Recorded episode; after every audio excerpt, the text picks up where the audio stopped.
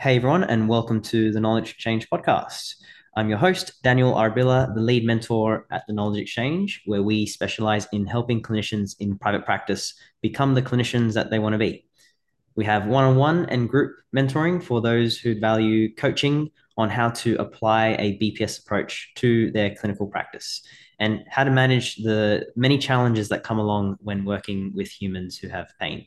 So if you're interested, check us out at T K E X dot org and join our Facebook discussion group.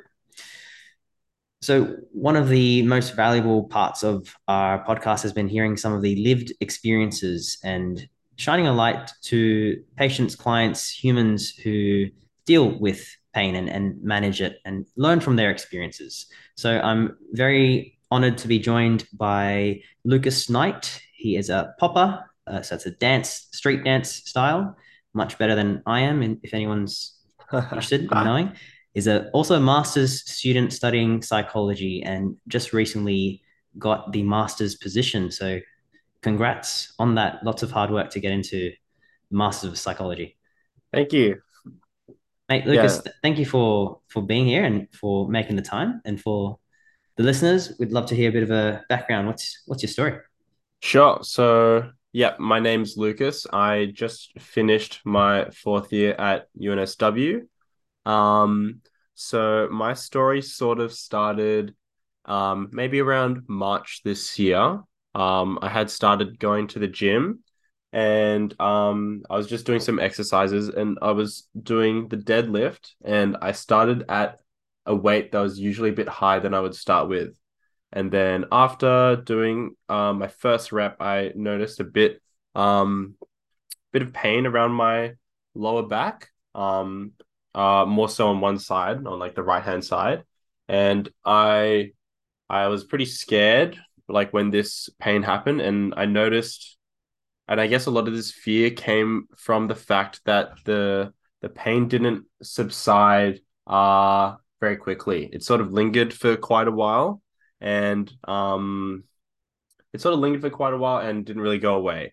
And this happened for maybe about a week or two. And then it did eventually go away on its own. But I did notice it uh, just a little bit more sensitive, I guess. Um, and then later on, I was preparing for a dance showcase at um, for the Crossover Dance Studio. Um, and during the practice, I did... Um, I was going through learning the choreography for one of the routines, and in one of the moves, there was a move called the alpha, which basically involves like big range of motion. You're sort of bending down and uh, kicking your legs quite high. And um, when I first tried this move, I noticed quite sharp pain in sort of the same area in my lower back. Yep. So the alpha is a like a locking move for the listeners that Um, aren't aware. So the alpha yeah. locking move, it's like full spinal flexion, maximum intensity, and you're like on one leg. It's quite yeah, crazy yeah. and impressive. Yeah. So I was trying this move and basically uh, found my back, like sort of like quite a sharp pain straight away. And then this was maybe about a week and a half before the showcase. And I had signed up to a lot of showcase courses. So I was meant to be doing uh, about four different performances.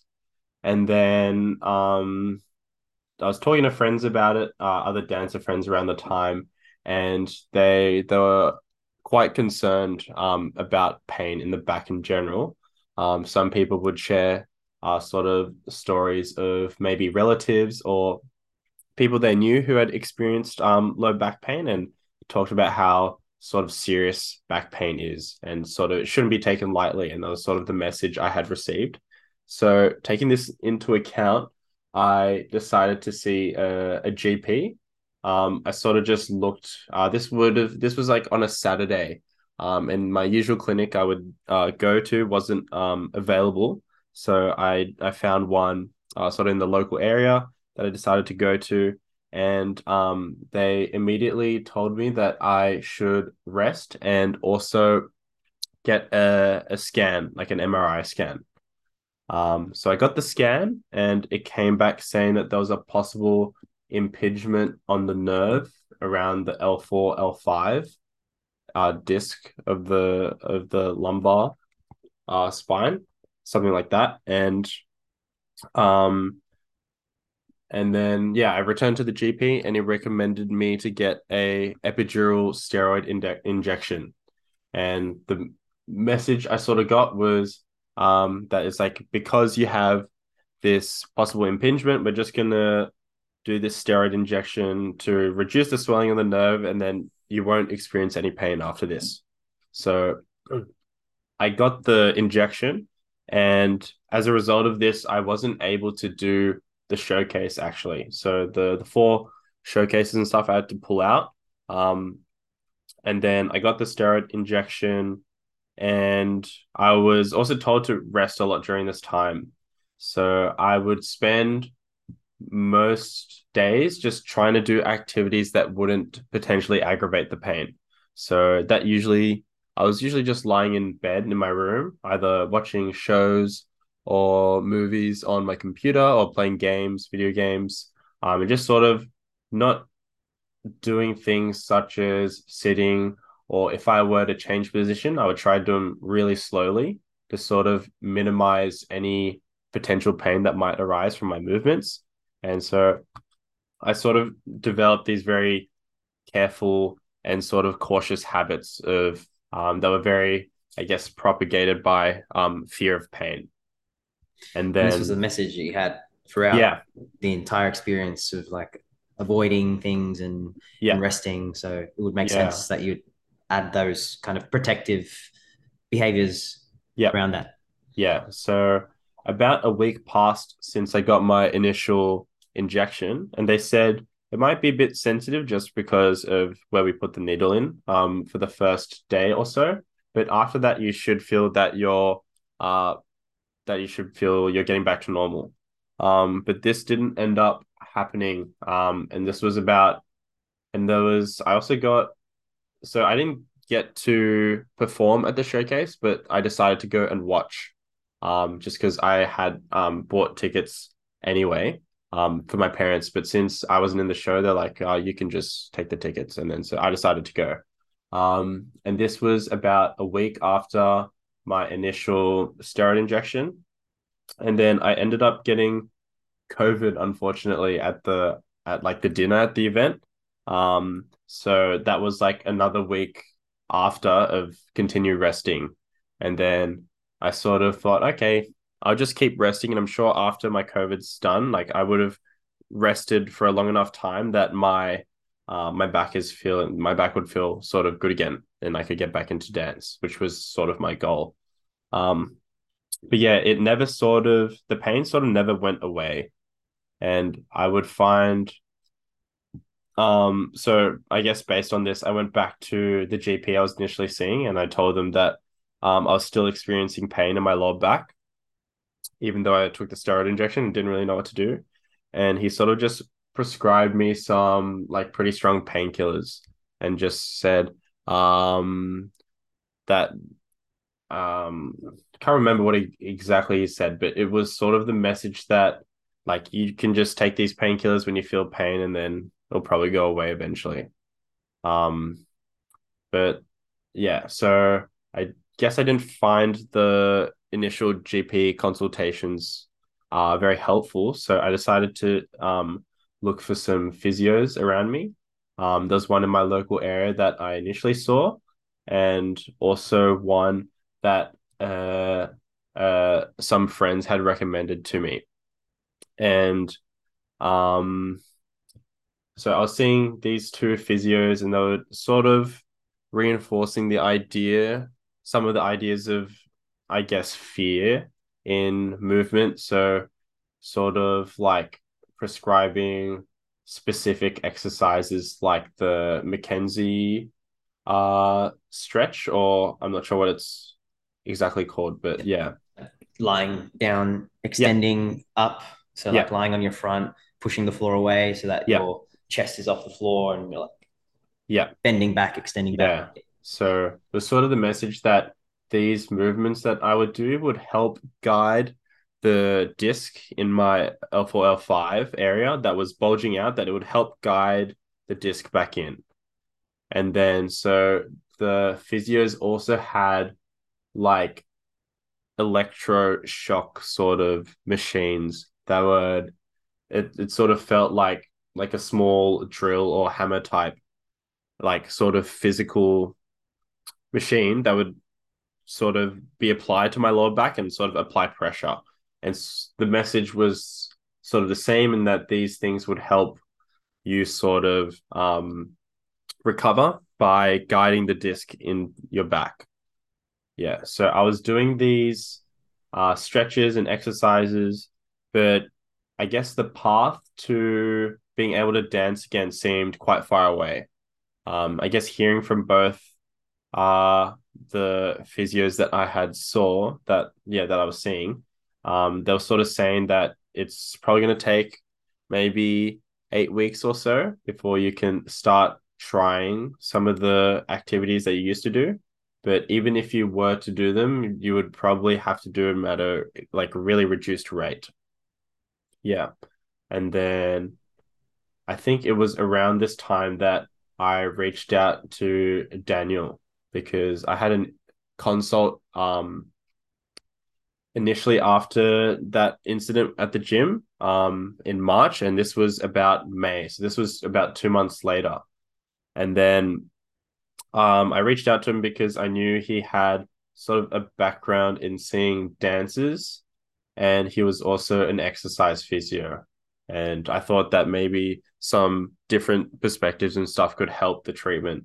And I had sort of looked into like the electroshock thing into, I was just, I guess I was just looking around on Google to seeing like if it was backed by evidence, and it didn't seem to be exactly. So I guess, um, uh, I guess I just saw some red flags and became a bit wary of some of the physios I was seeing.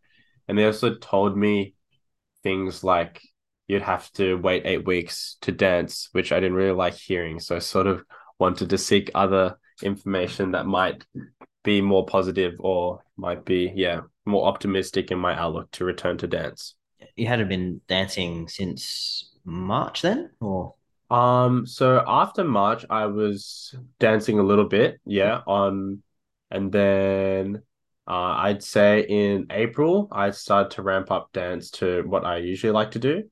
And then in end of April or middle of May, I had that injury. Mm-hmm. And then um, since then onwards, I wasn't really dancing for maybe a month or so, yeah, until like I saw you. Off, yeah, it was like the G P initial consult, yeah, and then the injection, yeah, and then uh, you saw two clinicians, and yeah. Um, was it helping at all at that time?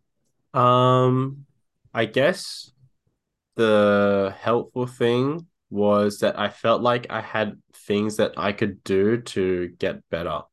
So it's like when they prescribed me exercises and things, I felt sort of more in control of um, being like, I can speed this recovery process if I make sure to do my exercises, or...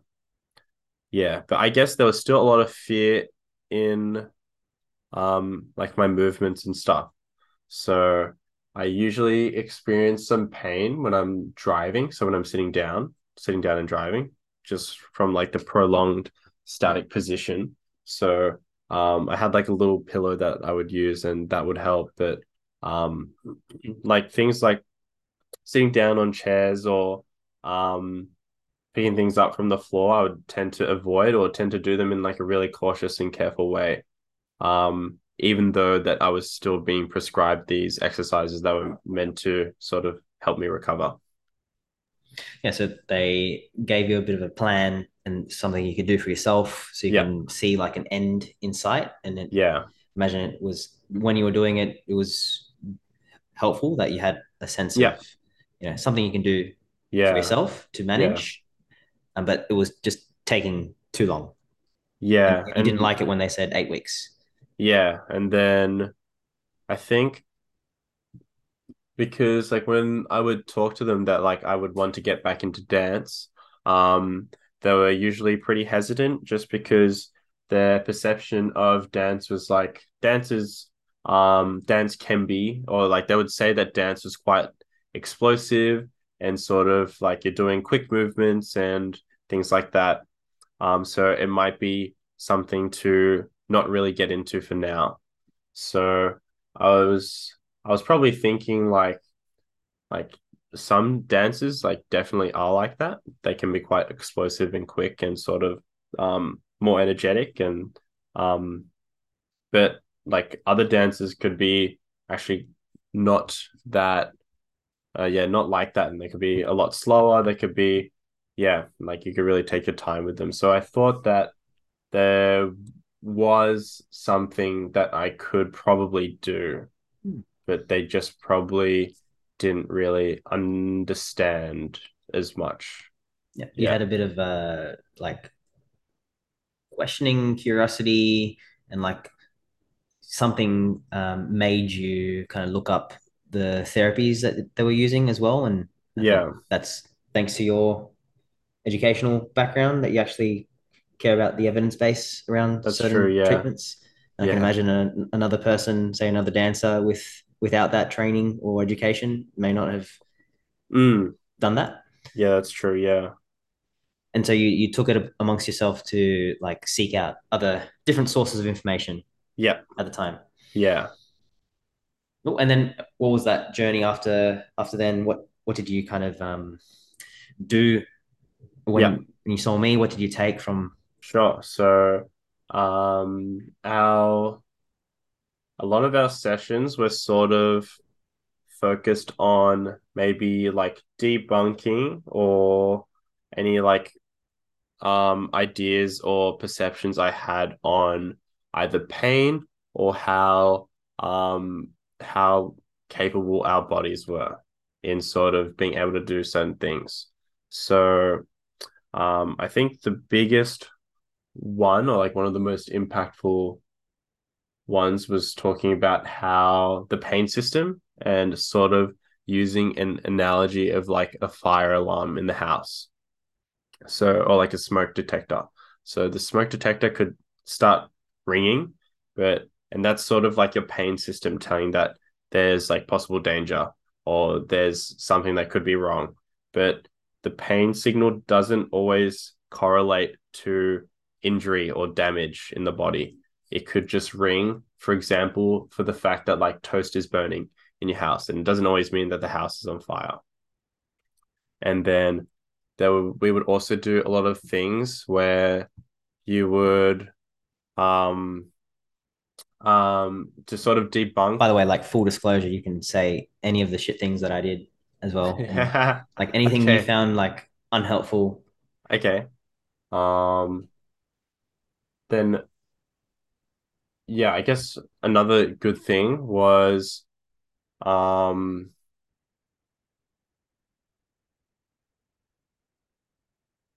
it was oh yeah, it was when you would help debunk my fear of movement. So those are things like sitting up quickly or sitting down quickly, or like you would throw a pen near me and I'd have to catch it, and then And then I'd catch it and realize like I just did like a really quick and fast movement, but I actually didn't experience that much pain in my back. And even if I did like a little bit, it, it'd sort of just go away pretty quickly. It wouldn't really persist. And yeah. Yeah. You had the, um, all the messages in the past of avoiding things and making sure you're doing specific exercises to, for your disc. Right. And yeah. you had a diagnosis, you had a scan, you had all the yeah. treatments aimed towards the disc uh, related diagnosis. So yeah. it makes sense that you would yeah. um, protect. Um, and I, I, from memory, you didn't really notice that you were quite slow in those movements. Yeah. Like I didn't notice, or like sometimes I would think that I was going faster, but I would be, maybe I would be going like twenty to thirty percent faster than I initially had, but that was still like maybe fifty percent of what I would usually go at. Yeah. And um, you hadn't done any dance style. You kind of were avoiding things to, yeah. kind of, to for the messages of speeding up your. Yeah. Basically, since my goal was like dance longevity and I wanted to prevent injuries, so my goal was to get rid of the pain as quick as possible, and then I'll just resume dance again. Yeah, that was sort of my initial approach. And what did you find most, um, or like rather, how did we um, debunk things like during consults? And then also, like, kudos to you for experimenting yourself outside of sessions. What did you do after our session by yourself with dance and exploration? Yeah. So I guess like, I guess the really difficult thing, um, and I guess I wouldn't know how clinicians, well, I'm thinking like it would be really hard for clinicians to improve this, but like as a client and you walk into a session, it's really impossible. It's like almost impossible to tell whether the information you're receiving is good or bad, because either way, the clinician's going to present it in a way that seems like it's the right information. So I think like that was the most confusing thing. It was when I came to you and told you certain things, um, you would mention like, oh, I, I'm like, um, like, for example, like when I talked about like the McKenzie thing and like Bob and Brad, like the YouTube channel, and you mentioned like, oh yeah, they're not really evidence-based. And I was like, oh, like they they have like a YouTube channel and they seem to they have like they have like the little skeleton doll like next to them, and they're like doing things and they seem like very experienced and like professional people. Um, and it's really easy to sort of be fooled by yeah, by these sort of services or um different things that are offered, um, especially surrounding um yeah pain. Yeah, there's must have been, I imagine if I was in your case, in in your like shoes, confused, I would be like, there's on the one hand there's certain healthcare professionals claiming different things about back pain, and on the other hand it's like you're getting almost opposite information about like yeah. actually going into pain, like working with pain. Yeah, yeah. But on the other hand it's like very specific rules about pain and yeah. and movements and yeah.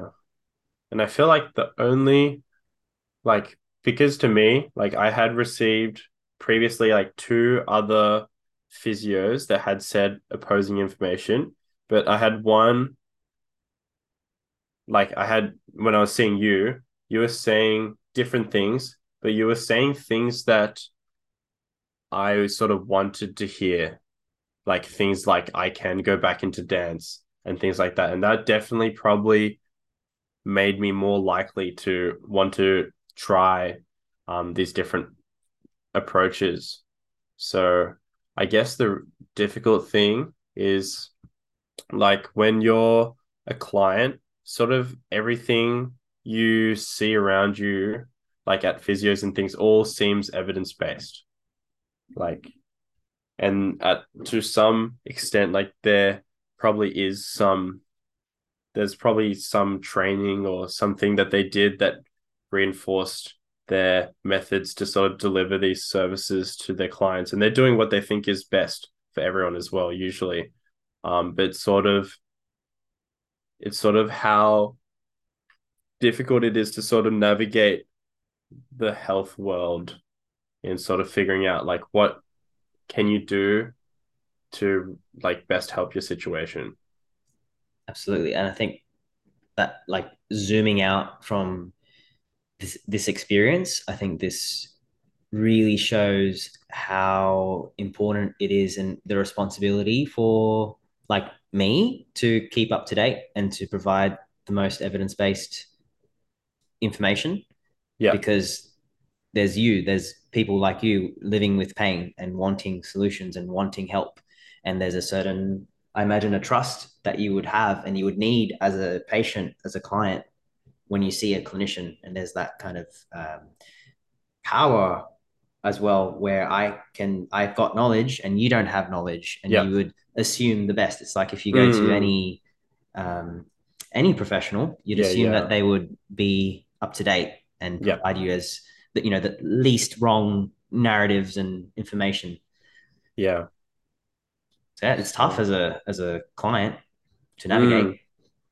Yeah. So, um, like I think maybe one, maybe something that I found helpful was that you would sort of allow me to test these beliefs I had myself. So it's like I had, um, I had certain information telling me I should avoid everything that was painful, and then you were the other side saying like pain, um, pain doesn't have to be completely eliminated. We could just work with it and sort of you can just start doing the things you like, sort of quickly, like sort of quicker, and sort of ease into things and sort of start to move your body more. And that being active was actually something that I should be actively doing. And then like I could look back on past experiences, such as me um, taking the steroid injection and lying down in bed for like two weeks and then noticing that um, my pain had gotten like quite significantly worse.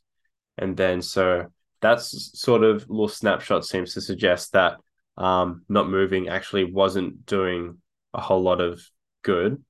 And when I had, and then I was like, okay, well, that didn't work. And let me try to be a bit more active. And I would sort of notice straight away that things weren't as either scary as they seemed, or I could just start doing the things I liked more. And like the, I think another difficult thing is when you try, like it's sort of going against your instinct, like of like something like you move, so you move a certain way and it's causing you pain and you instantly want to stop and sort of not want to do that thing ever again. And um, it sort of gets ingrained in your context as well. Like when you go to like a dance class and people have heard about your injury and they'll sort of reinforce these messages again of like, make sure you don't do this or that, or like, are you sure you can do this? Are you sure you can do that? And sort of it can create a lot of doubt in your recovery process too. So I think being able to test these things myself helped a lot of like I could try, and if it does work, then there's there's no point in stop doing the things that seem to be working just because some other people say that might not be a good idea because they might not really have these experiences or really understand why like yeah. these things are okay. Like honoring and reflecting on your own experiences of what worked for you and what wasn't working, yeah, so that you could have the autonomy to yeah do and test and explore because you're already curious and willing, um and as well, like other disclosure is every clinician is well-intentioned and no one is yeah evil in healthcare, and we're all just doing the best that we can. And you could have seen also two E Ps and I could be a physio. That's beside the point. Yeah, yeah. It's more for your experience in your case. These things is uh, were helpful for you. And mm. then it seems like the the factor was giving you that safety and that permission to explore and move yeah. with pain. And what, what did you notice when you were exploring these movements and like moving fast when you were moving slow? And yeah, so I imagine there were some ups and downs as well. Yeah, there definitely you. were. So like like I tried like dancing just like a little bit in my room at home, and then I was like, oh wow, this is like pretty okay.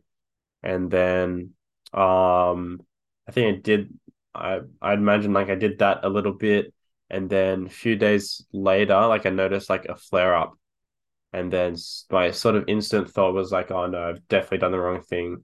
Like I've definitely just damaged and um like um made my back worse, or um and I was quite worried.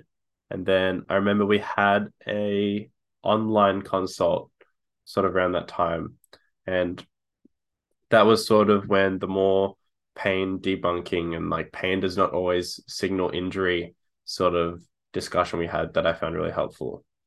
Um, this is when you had like a flare up.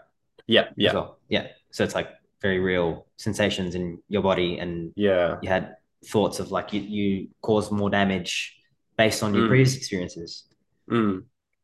Yeah, so things like that were very helpful. And then um, I remember like sort of when I started to make my return to dance, I decided to start training another style, which was breaking, which is like a lot more athletic and sort of explosive compared to like the style I usually do of popping.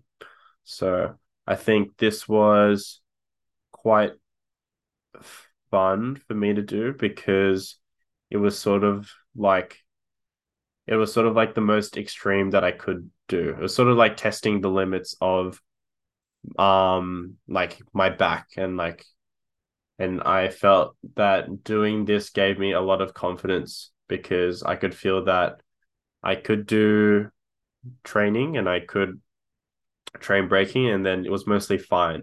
Like there are certain um really like flexed positions that I would find still too uncomfortable to do. So I just um sort of didn't have to do them, or like I could do them in at like a smaller scale, or um I could still just do the activity that I wanted to do sort of in my way that sort of um fit and met my needs. Getting into those positions in a in a different way. I remember yeah. we were going through like um yeah maybe around this time or before about um you were you've been, you were told that your posture or your sitting position yeah, was a bit out of yeah. whack. And who who were your um who who told you that? What was that kind of oh yeah like? So yeah, that was also another thing. It was like um this it was just like when I sit down, like I think my lower back is like quite flexible or something. So like when I sit down like on the floor, um especially, like there's like a clear area of my lower back that seems to protrude more out. And I sort of noticed this as a kid. I was like, oh, like maybe it's like why is why does my back do that? And then like later, like when I would sit in the car and notice pain in my lower back, I just sort of correlated to these two things together and be like, okay, it's my posture that is causing the pain, so I must fix the posture to fix the pain. And then I guess there's a lot of like posture sort of talk online.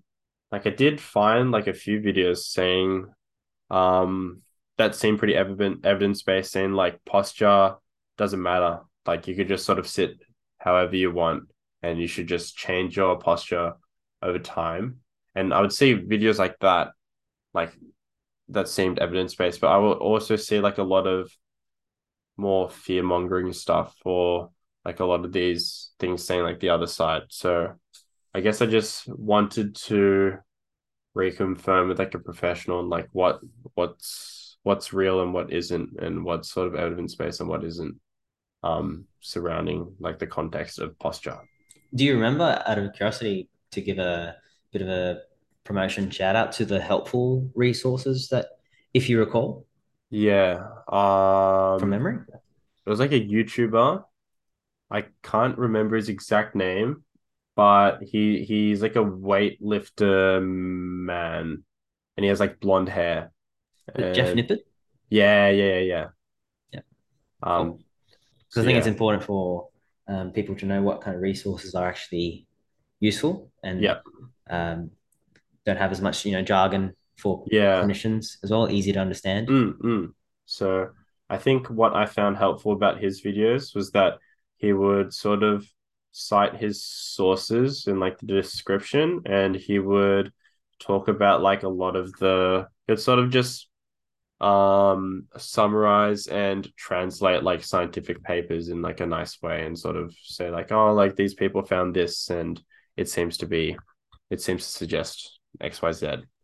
Yeah, and so it's probably counter, and along this line there's there were probably a few other resources that were different to, if we look at your social context and like friends and dancers, mm, yeah like what generally the most common claims are about pain and injury risk and yeah. injury prevention. What were, what were some of the, the different claims?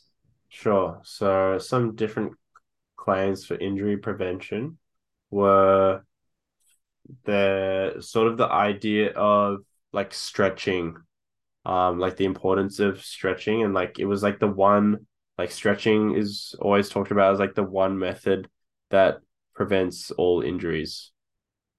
So I guess, I guess there is a lot of, so I guess what happens is like, other, like dancers would do a certain thing and like they might get injured, and then they might point to being like, oh, probably should have stretched more or something along those lines.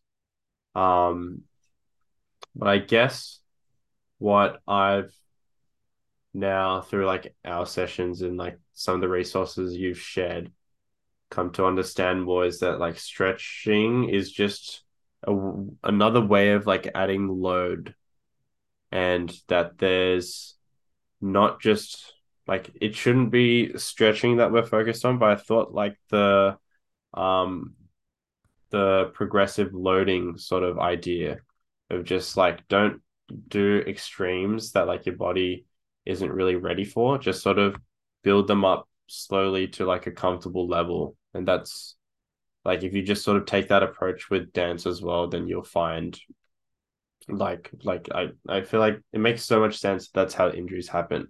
It's like you try something that your body really isn't capable for, and then like your body tries to do something and then it, it can't. But if you sort of um take like certain dance moves or certain um combos or um movements, and you sort of gradually um increase the range you do them, or sort of the height or whatever, the speed, or sort of ways to add load or more force in those sort of ways, is like a really great way of um approaching dance training in like a safer way. Yeah, it's super interesting how the idea that stretching is how you prevent injury, and if you are injured you also need to stretch. It's quite a pervasive claim mm. amongst everything. And uh, how did that, I guess, the the belief or the idea of stretching impact you initially? mm. Like um what did it lead to, um and what did you find most helpful now that you know about stretching? What impact did that have? Yeah.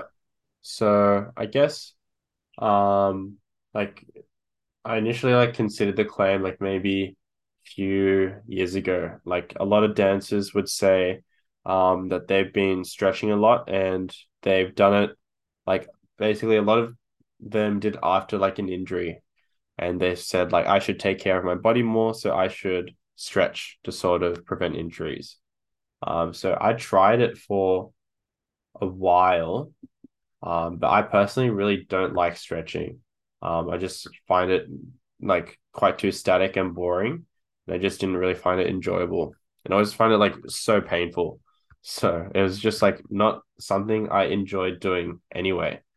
And so when I heard that like stretching wasn't this be all end all thing that prevents injuries, like that was, that was honestly pretty good news, that I didn't have to do this like pretty boring activity that a lot of dancers had sort of pushed as like this um sort of way of uh, preventing injuries. And then um like it's not to say stretching is bad by any means. Like stretching is just like another way to add load. So um I think it's a great way to like different way to, if people enjoy it, to like increase their mobility, or like to help um, get certain moves, or um, if they focus on stretching in a certain way, then I'm sure it'll help develop their skills over time as well. Um, but finding out that um, that stretching wasn't really for me, but I could find something else that could achieve similar results. So that was our session where we used like, um, where we would use weights, and then sort of try like range of motion movements. And then I found that more enjoyable. Yeah, awesome. I think you you nailed it. Like if you if someone enjoys stretching, there's nothing necessarily bad with it. It's mm. now it seems like you have, what have you, what are you doing instead of stretching? Um, so currently, I guess, um, like yesterday I took like a dance workshop from um there was like a battle, and there was like an international judge that came for the event, and um he's very uh, well known for his like groundwork and ground movements. Um, he mainly does the style of um, hip hop, but he he's like trained in a lot of different dance styles. And he had like a um, warm up stretch session at for an hour, like just before the workshop for people if they were interested. And I I went to that and I thought it was really great. Um, in just that there's like a lot of different stretches and stuff that he had that really like warmed up your body and just like adding load in different ways. And so I thought I thought that was pretty good.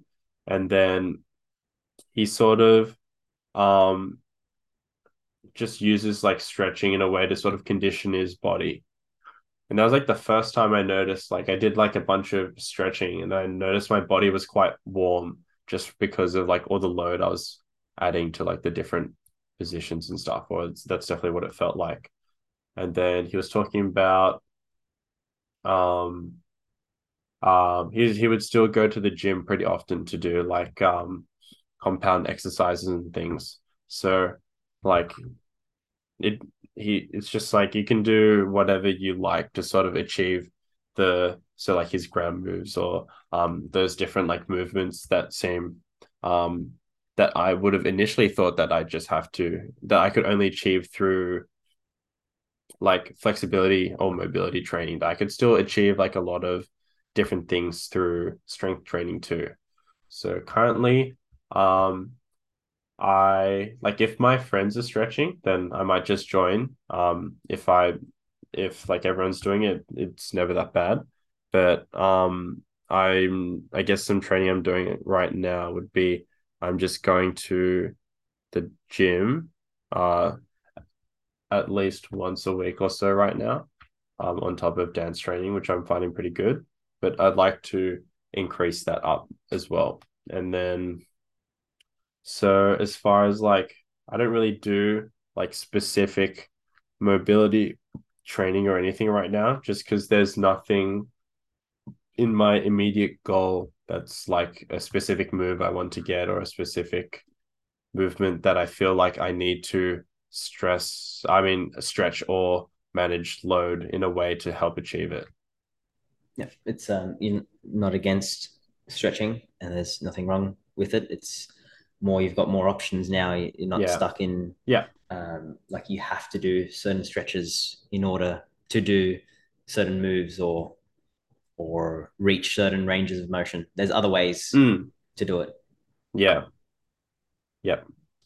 And um, any other helpful things you found based on your experience uh, as a dancer and, and with your pain recovery, like we're looking at now towards the end, and you, you from, from the story, you went back into full locking. Did you end up doing the alpha move? What was that experience like? Oh yeah, so um that's actually really funny. My so I went on a trip to like Singapore a few weeks ago, and then um my friend teaches like a locking street class, and he's like he messaged me because he's like, oh, I'm at a like I've booked a studio and we're gonna like we're gonna go through and break down the alpha again. And he's like, this is your chance to like make sure you win over this move and make sure you get it.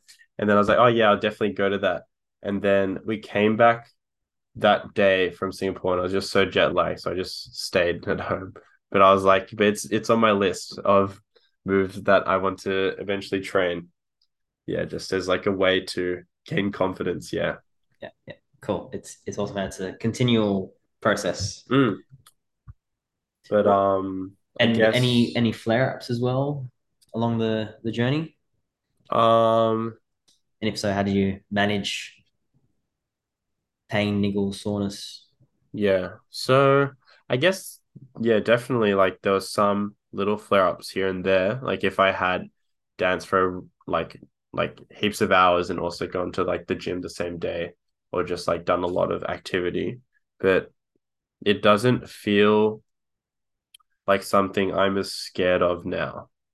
Like I sort of notice the pain and then I don't try and avoid it as much. I feel like I can accept it a lot easier and just being like, okay, like I did a lot of um exercising and like there was a lot of load on my lower back, so it's probably pretty straightforward that I'm feeling some pain right now. And then like next morning I'll be okay. Or sometimes like I'll feel a little bit sensitive, but then like the day after then it's gone. Yeah, cool. It seems like a different response to the first few yeah. flare-ups. Yeah. Now you're managing it differently. You're responding mm. in a more helpful way. Yeah. Thanks to your experiences and all the efforts that you put in. Yeah. And um, so if you were to get uh, a flare-up similar to the, let's say, worst-case scenario, out of yep. curiosity, and this is absolutely not a test, I'm just curious, uh, if you were to do a an, like an alpha move in a in a battle or in a workshop uh-huh. coming up, yep. and say you had a bit of a flare-up, worst-case scenario, what would uh-huh. you do? Um, I'd probably think about why the pain happened. Like it was probably like um like I extended further than my body was really comfortable doing, or something along those lines. And then um I would probably just like try out, like I'd probably just still be dancing, um but I'd probably be thinking about how would I approach that move next time, or like work towards that move next time in a way that's better. So maybe I would think about like kicking my leg not as high, or like trying not to sink my hips as low.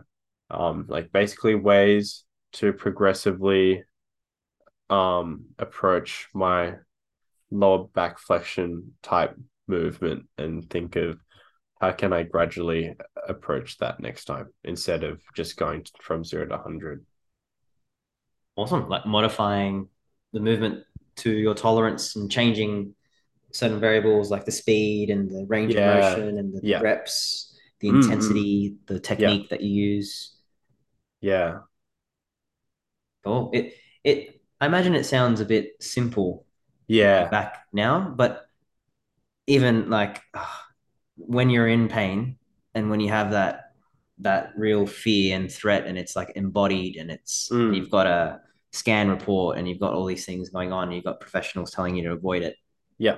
It's fucking hard to yeah to go against your instinct and like work with some pain and some painful movements. I imagine. Yeah. Yeah, definitely. Like I feel like I think that was also the most surprising thing with our my initial session with you, was like like I sort of left thinking like, oh, like I didn't there was like no massage or no needling, like what's going on? Um and I think that it's like it's like a different way of providing a service than I had ever had for seeing a physio. Like I would usually um be given like some tape or some something or like a massage or something along those lines.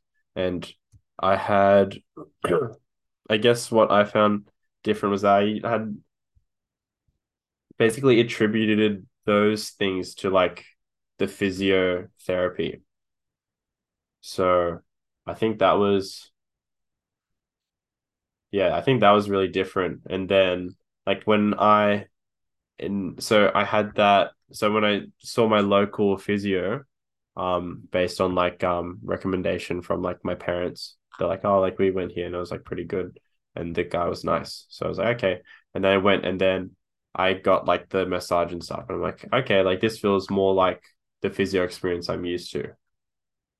And then I tried it, and that didn't work, which is why it made me reevaluate it. But I think because of how like ingrained it was to me that this was like the normal process, I think it made it probably maybe made me more hesitant about initial session, because I saw yeah because I didn't receive like a massage or some needling from you, or like any tape or anything. Yeah, it was a bit different. It was yeah. like uh, outside of your expectations and the norm. So yeah, yeah. Imagine it was, uh, I don't know, it increases some suspicion. I'm just trying to feel mm. like what, imagine what it would feel like yep. walking out without having that kind of expectation met. And yep. absolutely, like there's some cases where because of that, people mm. don't see uh, exercise-based professional.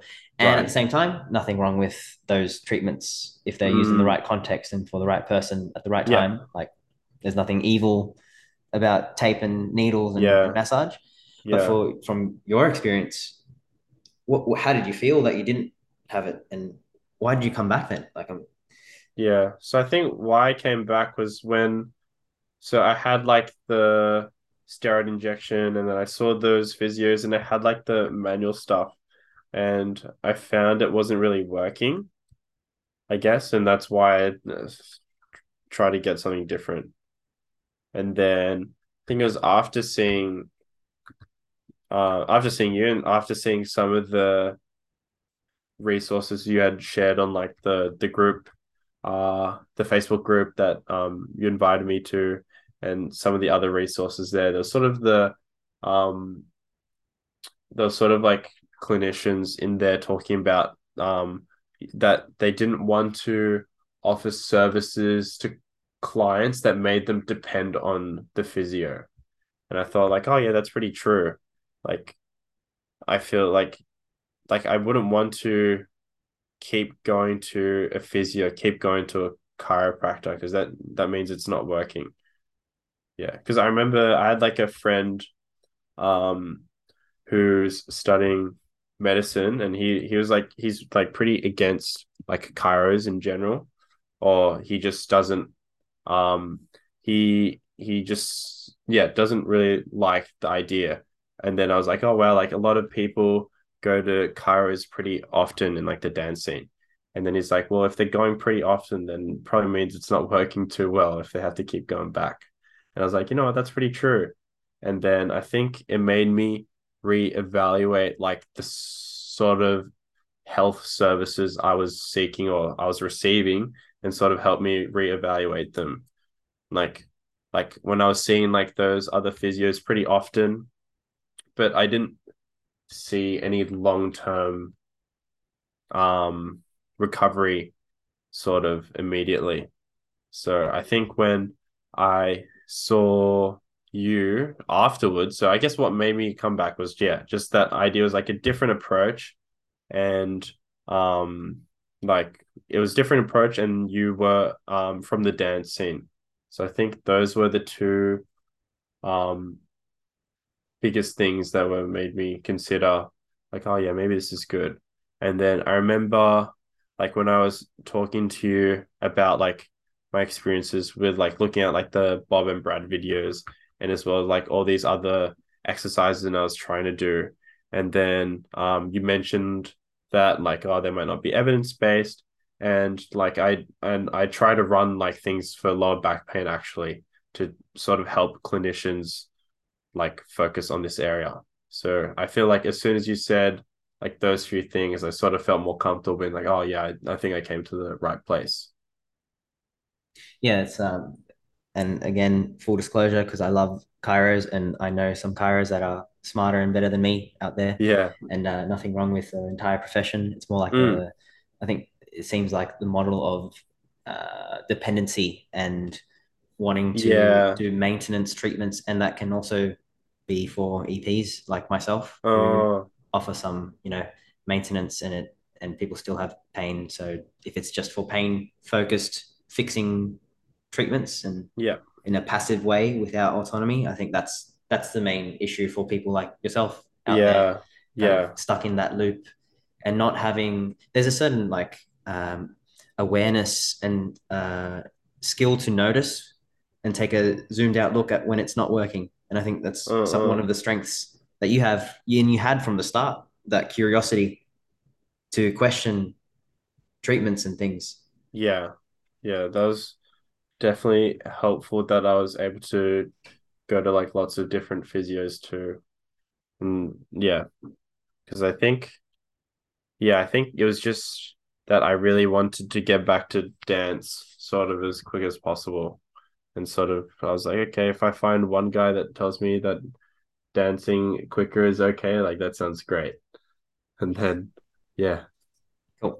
That's um what quite a journey from March to November today. Mm, yeah. Yeah. Wow.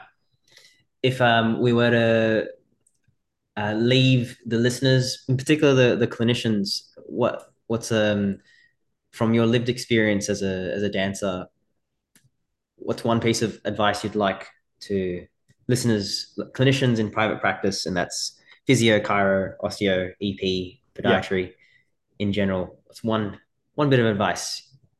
Um, I think like understanding the pay the patient's or like the client's sources of information, and like understanding like what they know and what they think.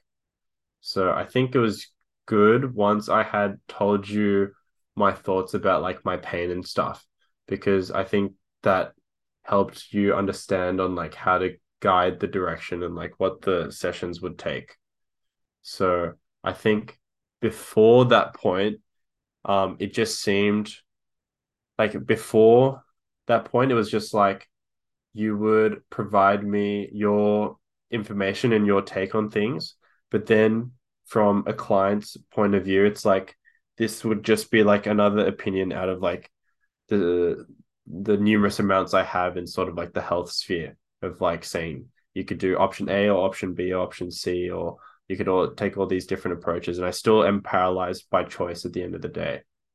But I think once you understood like what options I was sort of considering between and sort of could help guide me to make the right and informed choice, I think that was like the most helpful part. That's it. That getting that choice and autonomy back, listening to the, the client's story and their understanding and their mm, sources. Yeah. And like honoring their experience and helping the client re- reflect on the experience. Yeah. And, um, and that, that pain kind of message, I imagine it was a bit similar to what you went through. Not that I have gone through U N S W psychology content, but like the exposure therapy side of things. Do you see any overlaps? Yeah. So I guess like relate to like, I guess, um, yeah, I guess there was like quite a bit of overlap in just like the graded exposure for like anxiety disorders, anxiety-based disorders, as well as like the stuff we did where I would try and like debunk like the thoughts or um, ideas I had about like pain. So I thought there was a lot of crossover there, which was really interesting. Um, yeah. Cool. Mate, I appreciate you sharing your experience and being vulnerable enough to, to share it with the masses, and hopefully it's helpful. I know it's been helpful for, for me, and I had some like honest feedback on my approach, and I'm going to massage everyone now. Yeah. First session. No, I'm just, just joking. Um, but Lucas, again, thank you for your time, and for the listeners who are keen to see what all these dance moves are about, and and see you and or reach out to you if you're open to any questions, where can oh yeah listeners find you? Sure. So my Instagram is Lucas underscore Knight, K N I G H T, and yeah, you can find my Instagram on there, so you can message me if you have any questions on my experiences there too. Amazing. And I'm sure it's been helpful for any dancers out there listening mm, as well. I hope so. Amazing. Mate, thank you so much, and until the next time. Thank you.